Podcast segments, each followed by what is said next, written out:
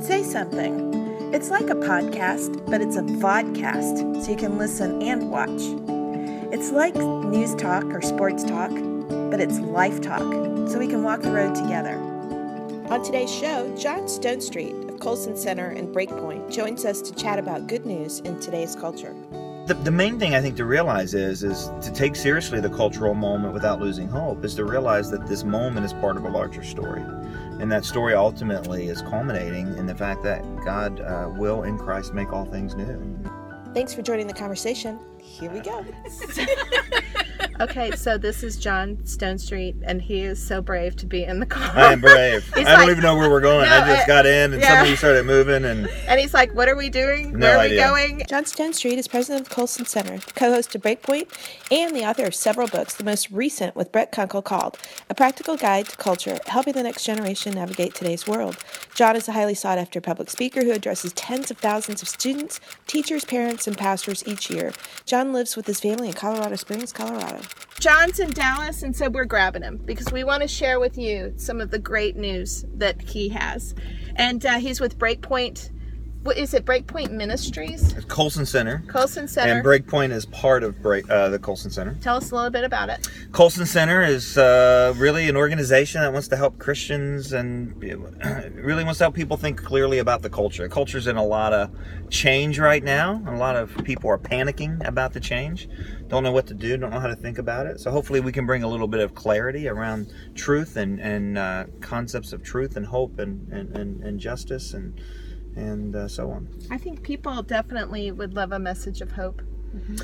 Yeah, well, I think, hope oftentimes means kind of wishful thinking in our culture, right? I mean, it's so nebulous, first of all. It's just kind of a feeling. Do I feel better about the world? And that's not really helpful in the long run. I mean, if we feel bad, I guess it's better to feel better, but we want to have something stable, right? Okay, something solid. So tell us your definition of hope.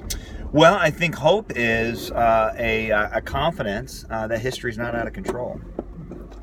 And there's got to be something that stabilizes history. And I think that's the resurrection of Jesus Christ. If Christ is risen, then the future is secure. As crazy as it might get in this moment, or as we move from this cultural moment to the next cultural moment, the entire story is still in the same direction. Mm-hmm. Mm-hmm. So you're not panicked then, I take it?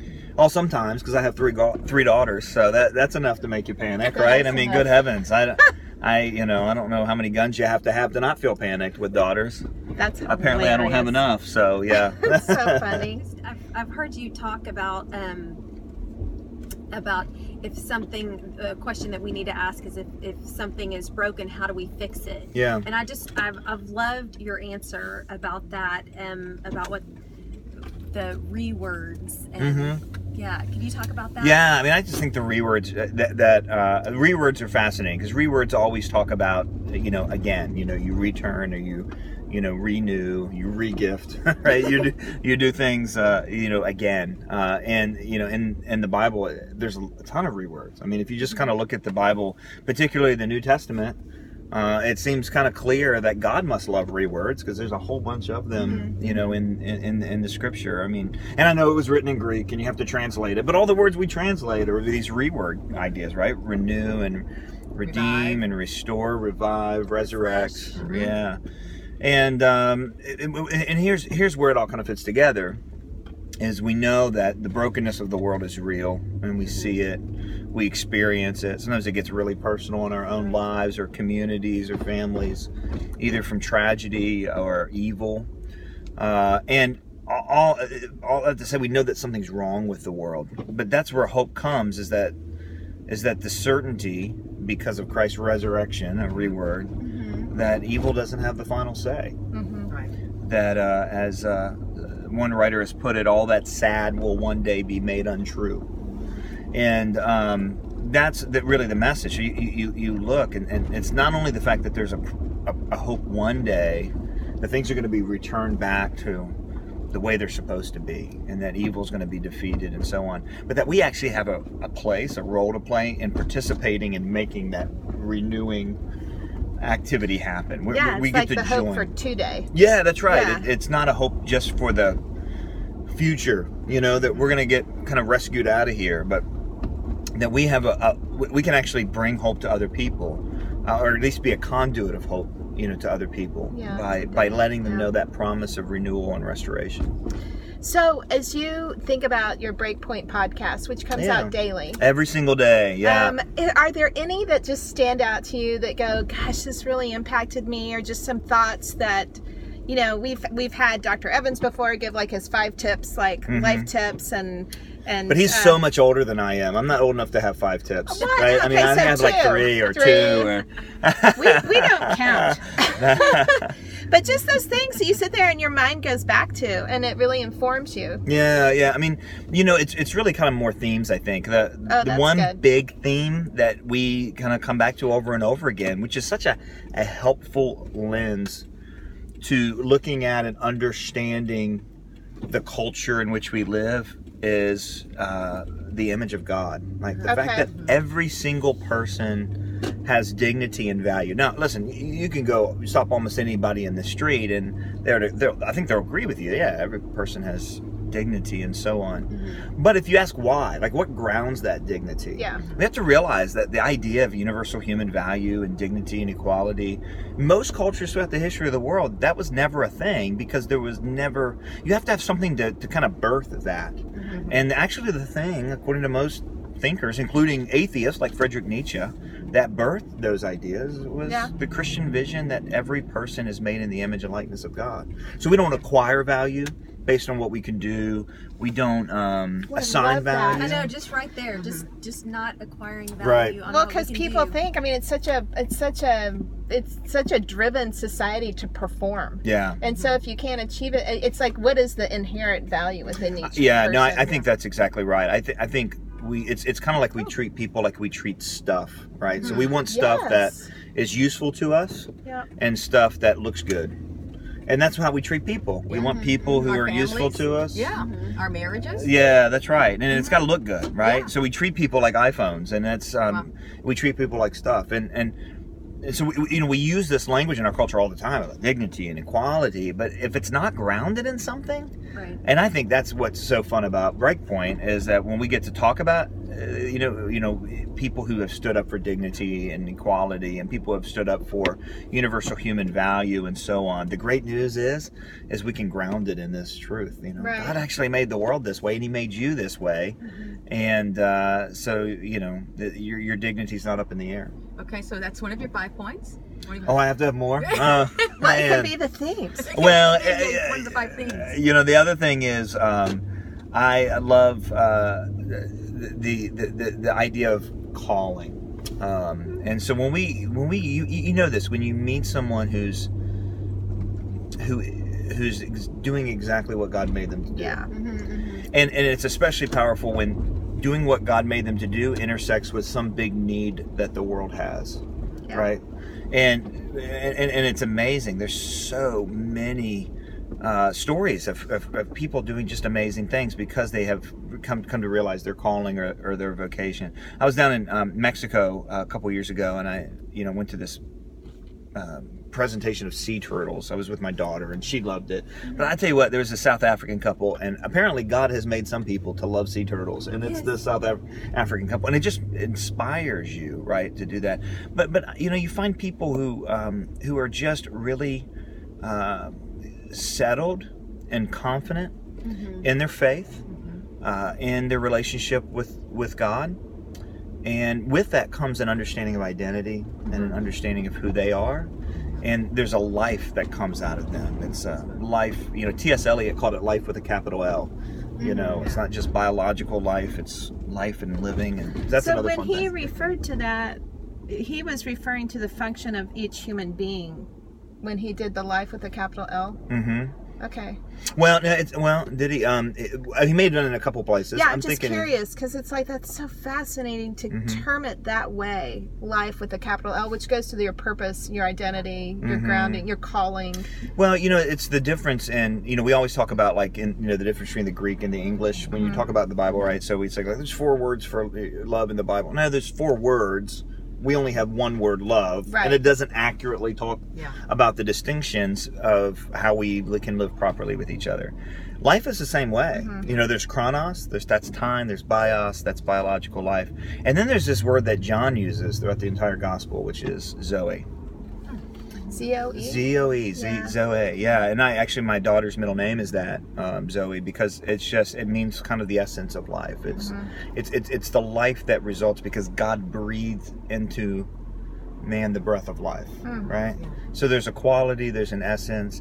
And it's funny because he uses that about talking about eternal life. So it's not like eternal life in terms of chronos, like eternal, like after your death. Right, he's talking eternal life like now. Yeah. Mm-hmm. Starts now, goes throughout all eternity. It's a great picture. The Bible also makes a distinction when Lord is spelled with all capitals. Mm-hmm. It means something different than just, Right, that's the name. Mm-hmm. That's like what name is. Yahweh. Right, yeah. Right. So I think about that when you say life with a capital L. It's like a true connection to, like you said, what your purpose is. Well, and how much that gives you life. You know, John, do you know Bill Hendrix, who's Howard's son? Yeah. Okay, I mean, I don't know him personally, but sure. He has a center here called the Giftedness Center. And it's like your giftedness and your calling is like your thumbprint. It's different for everybody, and it's real. Like you can't deny it. It's a part of who you are. It's in your DNA, and it's kind of like, what is that? And what I want to add to that is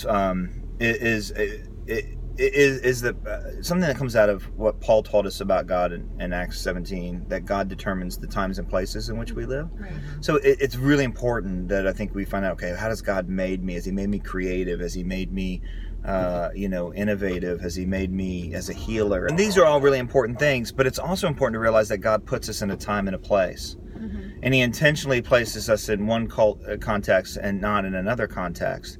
And the reason that that's important is that somehow the giftedness and the abilities and the talents he gives us intersects with what the world needs now. Oh, that's so good. Yeah, but that applies that there's a level of responsibility, in calling that really have a responsibility to kind of steward these gifts. Bible. I mean, you can almost describe what God wants humans to do from the beginning to the end is stewardship, right? We're supposed to steward the earth and steward our gifts and steward our families and steward.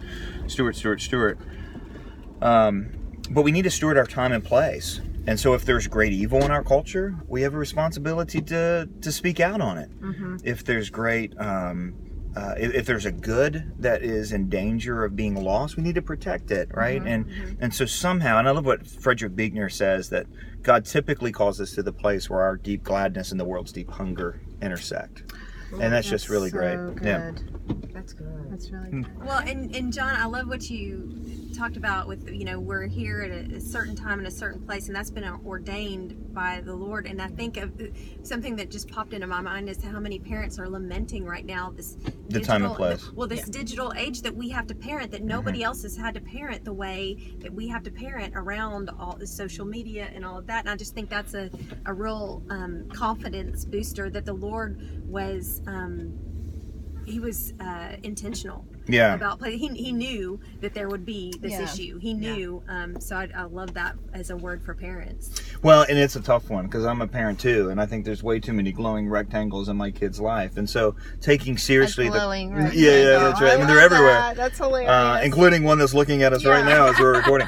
But no, it's not like we underestimate or trivialize the challenges of the moment. I mean, there are real challenges with technology. There are real lies and myths that technology kind of inculcates us with, right? That we are in control and that we can kind of be in control of all of reality, and we deserve getting all of our answers immediately. I mean, these are things that kind of technology teaches us without teaching us anything. So we got to parent around that. Mm-hmm. But the main thing I think to realize is to take seriously the cultural moment without losing hope, is to realize that this moment is part of a larger story. And that story ultimately is culminating in the fact that God will in Christ make all things new. Mm-hmm. And, and so that is true. The most true thing about our moment is the most true thing about the story. And so if we can keep those two things straight, it really helps. All right. Okay. So we're at our location. I know. But if you had a charge, because Brenda's always like into the charge. Tell us. Is there something that you would do like as a takeaway? Yeah. Well, I think, it's hard to get better than to love God with all your heart, soul, mind, and strength. Mm-hmm. And then that will help you love your neighbor as yourself. This, and Augustine talked about, I think in a very powerful way, that we are what we love. Mm-hmm. And so the greatest commandment's not to think, it's not to believe, it's to love. But you have to love clearly, you have to love carefully. You have to remember that it's God we're loving, not just, you know, my best friend. Right. And that orders so many other loves, mm-hmm. right? So if you get that one right, and a heart, soul, mind, so how we think, how we know, how we relate, how we feel, how we decide, that's going to order our relationships and our culture in a way that I think will help us love our neighbor. That's the change agent. If we're going to change anything, we've got to start there. That's what the Bible teaches us. Yeah, that's right. You it's know? A great commandment. We'll never unify. That's why it's the greatest commandment. I want you guys to keep talking. I'm going to go in here and learn how to give more. That's hilarious. Have fun. Okay. Have fun. Enjoy Thanks the for joining us. All right. Bye. Okay, bye.